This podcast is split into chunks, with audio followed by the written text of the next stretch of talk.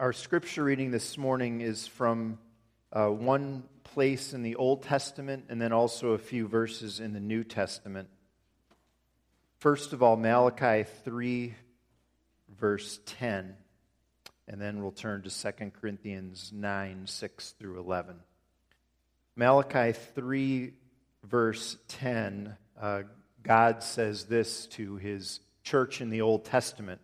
Bring the whole tithe into the storehouse, that there may be food in my house. Test me in this, says the Lord Almighty, and see if I will not throw open the floodgates of heaven and pour out so much blessing that you will not have enough room for it. And then in Second Corinthians nine, starting at verse six, God speaks to his New Testament church. Uh, remember this, whoever sows sparingly will also reap sparingly, and whoever sows generously will also reap generously. Each man should give what he has decided in his heart to give, not reluctantly or under compulsion, for God loves a cheerful giver. And God is able to make all grace abound to you, so that in all things, at all times, having all that you need, you will abound in every good work. As it is written, he has scattered abroad his gifts to the poor. His righteousness endures forever. Now he who supplies seed to the sower and bread for food will also supply and increase your store of seed and will enlarge the harvest of your righteousness. You will be made rich in every way so that you can be generous on every occasion. And through us, your generosity re- will result in thanksgiving to God. That's God's word for us this morning. During the past ministry season, we've been talking together and, and going to Scripture under the theme, Building the Household of God. And household or family is one of the ways the Bible refers to the church, right? It's God's household, the family of God. And a topic churches tend not to talk about a ton because people can get very, very touchy about it is giving and finances, even though the Bible spends quite a bit of time talking about how God's people are to handle their money. We're told that in, in Matthew, Mark, and Luke, one out of six verses deals with our money and possessions. Of Jesus' twenty-nine parables, sixteen deal with a person and his or her money. Using the language of building and construction as we've been doing, we're going to look today at biblical pillars for giving. Pillars for a godly and giving home. Biblical pillars also for a church that gives. If any of these pillars are weak, there will be a weakness in the giving of God's people. And, and so let's listen to these biblical principles. And as we do, we want to make sure that each pillar is strong, that it's sturdy, so that uh, we're giving biblically. The first pillar is that giving is proportional. It's proportional. And this is where uh, the idea of the tithe comes in. And uh, if you've been a Christian for a while, you've heard that term. If you haven't, that might sound odd to you, the tithe. Uh, but this is proportional giving is where the idea of the tithe comes in. Uh, Malachi three ten that we read referred to it back in the Old Testament. And it, it is an Old Testament-based principle.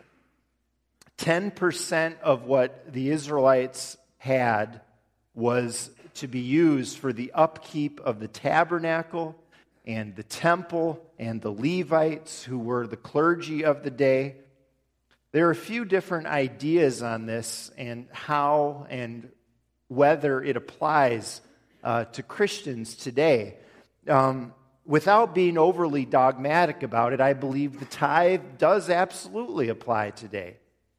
The Old Testament is God's Word. Moving uh, to the New Testament, when Jesus comes, any number of Old Testament laws were fulfilled, passed away in a sense, and where that's true, the New Testament makes that very clear. But nothing is said about the tithe passing away. And I think we have to take that seriously as we think about our giving. Some Christians act like it's not about the tithe anymore, but then I would wonder why the Bible talks about it. You know, we can overanalyze and we can argue this way or that, uh, but this isn't rocket science. I want to say it's not brain surgery, but it hits a little too close to home. This isn't rocket science. The Bible says, God says, bring the whole tithe. And the idea behind the tithe is this. You give as you've been blessed. And this is tremendously freeing, but it also carries with it a great deal of responsibility. It means there's no set amount that a Christian is to give back to the Lord. It means that no church should ever tell someone how much money to give, except that it be in proportion to a household's income. Uh, most folks I've heard say that the ten percent is sort of the baseline. It's sort of the starting point for New Testament Christians. And also most Bible teachers will tell you that uh, the way God intended it is that most of the tithe ought to go to one's local church. And then offerings are beyond that to other causes if you've been so blessed. And this is uh, what a lot of people over the years have thought the Bible means by tithes and offerings. The biblical idea of the tithe, proportional giving, giving as you've been blessed, all different ways of talking about this pillar. And, and the question is uh, for each of us, Uh, uh, how how are how are you doing? Do we need to reevaluate our giving? J D Rockefeller once said, "I never would have been able to tithe uh, the first million dollars I ever made if I had not tithed my first salary, which was a dollar fifty per week." And the key is to start now, no matter where you're at. If you're not doing this, everyone, every, you think this is just impossible if you're not close to this. Everyone thinks that once they get on a better financial footing, well, then I will start with this tithe thing. Uh, once I start making more money, once I have less expenses, once I get that car paid off. You know what? If we keep thinking that way, it will never, ever happen. We've got to start now. It's a faith thing. You've got to, you got to go for it. Our giving uh, must be the first ten percent, not the last, before tuition payments, before vacations and all the rest. If you did not start doing this from the very beginning of earning your income, it's going to be tough to get on track. There's no doubt about it. But you can start getting on track now. And the reality is that if you do it His way, God works it out, as I know He has for so many faithful givers throughout the ages. Sarah and I can testify it to ourselves that God works it out. Uh, we really can. Someone once said, it's not what you do with the million if fortune should e'er be your lot, but what are you doing at present with the dollar and the quarter you got? And you know, speaking of a dollar and a quarter, the cool thing about this pillar, uh, proportional giving and God's ingenious plan means that even if your income is very little, even if you've been struggling, yet you can contribute to God's kingdom work. If you're on a fixed income, or if you've been struggling work-wise, you don't have to feel guilty that you haven't been able to contribute what you want. We're called to keep giving back faithfully as we've been blessed, and, and God can use that. God can do more with the widow's mite for the kingdom than you or I can do with a million dollars. He's God. We're just called to be faithful. We're just called to listen to his word and then watch him do his thing. Watch him do the rest.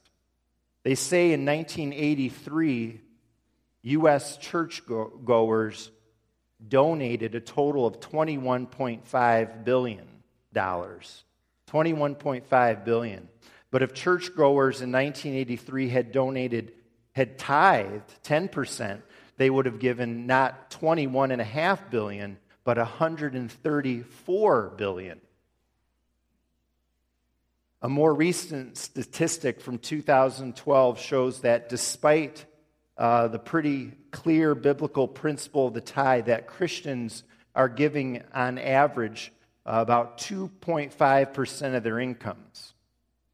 They estimate that Christians were giving more during the Great Depression than they are now. In the Great Depression, they estimate Christians were giving three point three percent, now two point five percent. We're doing so much, I believe, with the generosity of God's people at Faith, and I sure hope that we're beating the statistics as givers, and I'm pretty sure we are, but think if God's people at Faith were tithing. Think about that. Think about how much more we could do, how, how you wouldn't have to hear the deacons tell us that, that key funds like the general fund and Timothy are low. If everyone were tithing, it would be more than covered, trust me.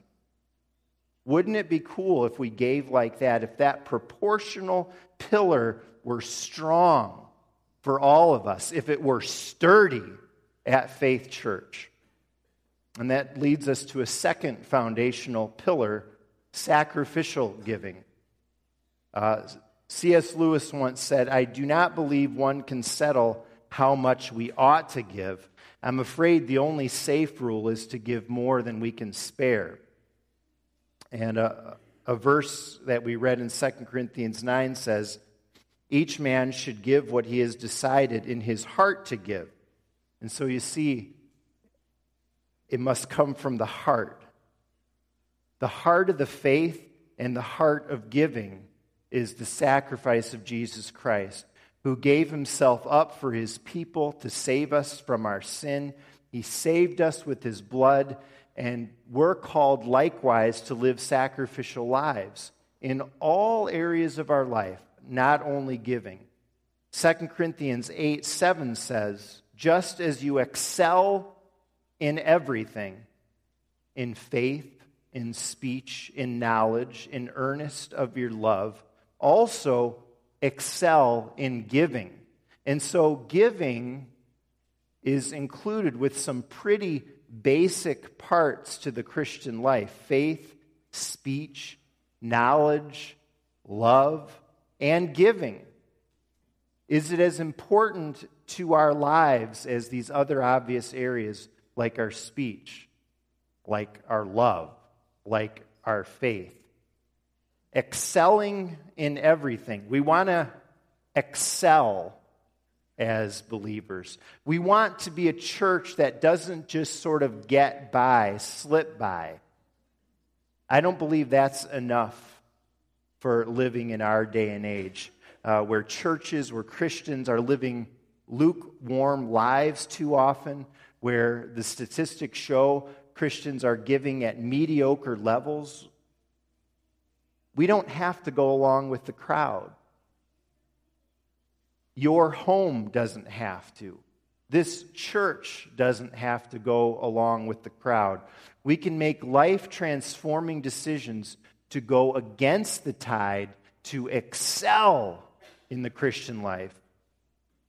God doesn't call us to moan and complain about the trends in our nation and the statistics that the Gallup polls give us. He doesn't call us to point the finger at others. He doesn't call us to compare ourselves to other churches. He calls us to look in our own hearts and to respond to what God has done for us in Jesus and excel and build a great household of faith here, to rise up, to respond in faithful service and sacrifice in respond to all in response to all that Jesus has done for us.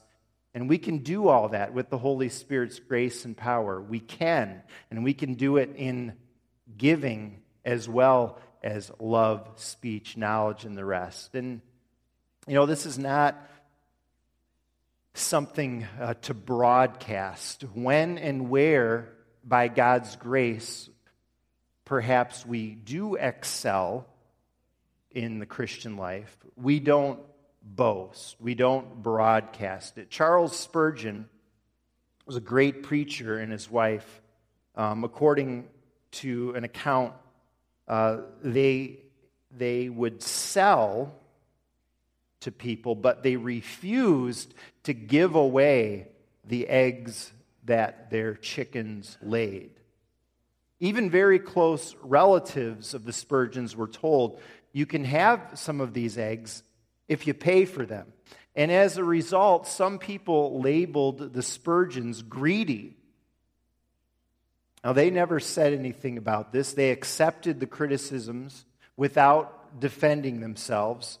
And only after Missus Spurgeon died was the full story revealed. All the profits from the sale of eggs went to support two elderly widows. And it's because the Spurgeons were unwilling to let their left hand know what the right was doing, like Matthew six three says. And so they endured those attacks in silence. Uh, they were generously giving, generously supporting two people in great need, uh, but they didn't broadcast it. They didn't boast. Maybe for you this morning, uh, your proportional pillar is pretty strong, that first one. But what about that second pillar, biblically speaking? Is your giving sacrificial? Is my giving sacrificial? Are we excelling in giving? There's a third pillar, and it's that giving is cheerful. Our text says we should not give reluctantly. We should not give under compulsion. And then it says, God loves a cheerful giver. Our emotional health is very important in life too. And this principle is kind of about that. It's about our attitude in giving. A mother once gave her little girl a quarter and a dollar for church. Uh, put whichever one you want in the collection plate and keep the other for yourself. The psychology behind that we won't um, criticize for now. Uh, when they were coming out of church, the mother asked her daughter which amount she had given. Well, said little girl, I was, I was going to give the dollar, but just before the collection, the man in the pulpit said that we should all be cheerful givers. I knew I'd be a lot more cheerful if I gave the quarter, and so I did. A missionary uh, was in a church once, and he was speaking on the ne- of the need on the foreign fields, as they used to talk about. And uh, they were going to receive an offering to help out with the work. A man was uh, sitting next, right on the aisle, about halfway down. He had folded his arms and he sat with a grim look, and there was a scowl and a frown on his face. Um, he didn't. It didn't look like he wanted to be there. Maybe his wife made him come or something. But when the deacon held the plate out in front of him, he just shook his head. The usher jiggled the plate invitingly. Still, the only response was the head shake. The deacon leaned over and whispered, "It's for missions, you know." Still the scowl and the mumbled sentence, "I don't believe in them." This deacon was a sharp guy. He leaned down and said, then, then you take some out. It's for the heathen anyway. Giving should not happen under compulsion. It should not be coerced, says the Bible. Now, sometimes there are pastors and ministries that uh, put guilt trips on people, and they can manipulate. And you know, there are people in the church that can put guilt trips on themselves as they listen to sermons on giving too. Cracking the whip may result temporarily in more dollars and cents, but it's not ultimately the way. God loves a cheerful giver. We give out of God's grace just as we live all our lives out of God's grace. There are preaching and church styles that really lay down the law in a sense, and I, and I hope you've never sensed that here at Faith C R C. I don't believe we've ever been manipulative in terms of our finances, and we're not going to start being that way. We're going to be straightforward about the church's needs, straightforward about the Bible's call to give, and then we trust in the Holy Spirit to work in His people and to build God's house. We give not under compulsion at Faith, but with cheer, with a smile on our face, just as we go about our Christian life in general. Sometimes circumstances and the devil pull us down. Yes, sometimes in the church and in our own homes, finances stress us out and make us grumpy and cranky. Yes, that happens. Sometimes life is hard, but that's not the normal way of it for a believer. Cheerful giving is the normal way. The final pillar is blessing. And you see that in the Malachi verse and in Second Corinthians nine two. J L Kraft, who is the head of the Kraft Cheese Corporation, who had given he'd given approximately like twenty-five percent of his enormous income to Christian causes for many years, he said, "The only investment I ever made, which has paid consistently increasing dividends, is the money I've given to the Lord." Uh, a well-to-do believer from Philadelphia, Captain Levy, once was asked how he could give so much money away to the kingdom and the church and still possess such great wealth. And the captain replied, "Oh, as I shovel it out, God shovels it in, and, and He's got the bigger shovel." Both of those examples, I realize, are from people who were very wealthy. And I want to be quick to say that when we talk about this fourth pillar of blessing, the Bible doesn't guarantee you fantastic wealth if you give proportionately, sacrificially, and with the cheerful heart. Financial success is not the definition of blessing, though God does bless some people with wealth. But the Bible does guarantee that God will bless your decision to give faithfully, and promises that God will take care of you, that God will provide for all your needs and more than you could ever imagine, physically, spiritually. I want to share an example of God's blessing pillar from someone who's not so wealthy, maybe someone a little bit more like all of us, and it's from my own family's history, uh, from my Grandpa Post. I shared this once before, uh, but I think it's worth hearing again. My Paka, that's Grandpa in Frisian, and that's a language spoken in a northern province of the Netherlands. My Paka immigrated to the U S after World War Two, and he ended up in northwest Indiana. Grandpa Post had ten children, nine girls and a boy.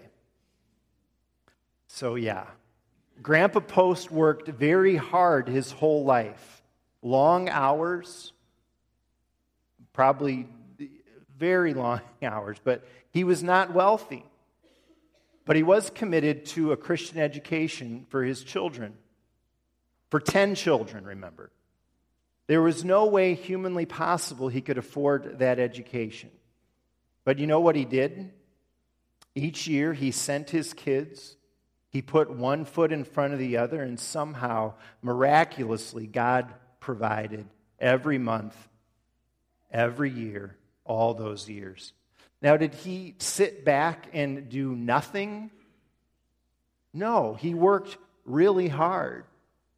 Did his kids work and make money as soon as they were able and contribute to the household income? You bet they did.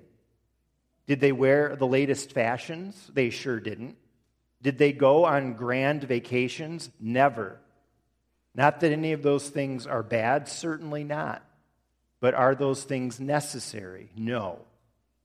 Should we let stuff and earthly comforts and how other people around us are spending their money get in the way of what our financial priorities need to be? No. We can never, ever do that. My mom just had lunch with nine of her ten siblings. They're all living still, by the way.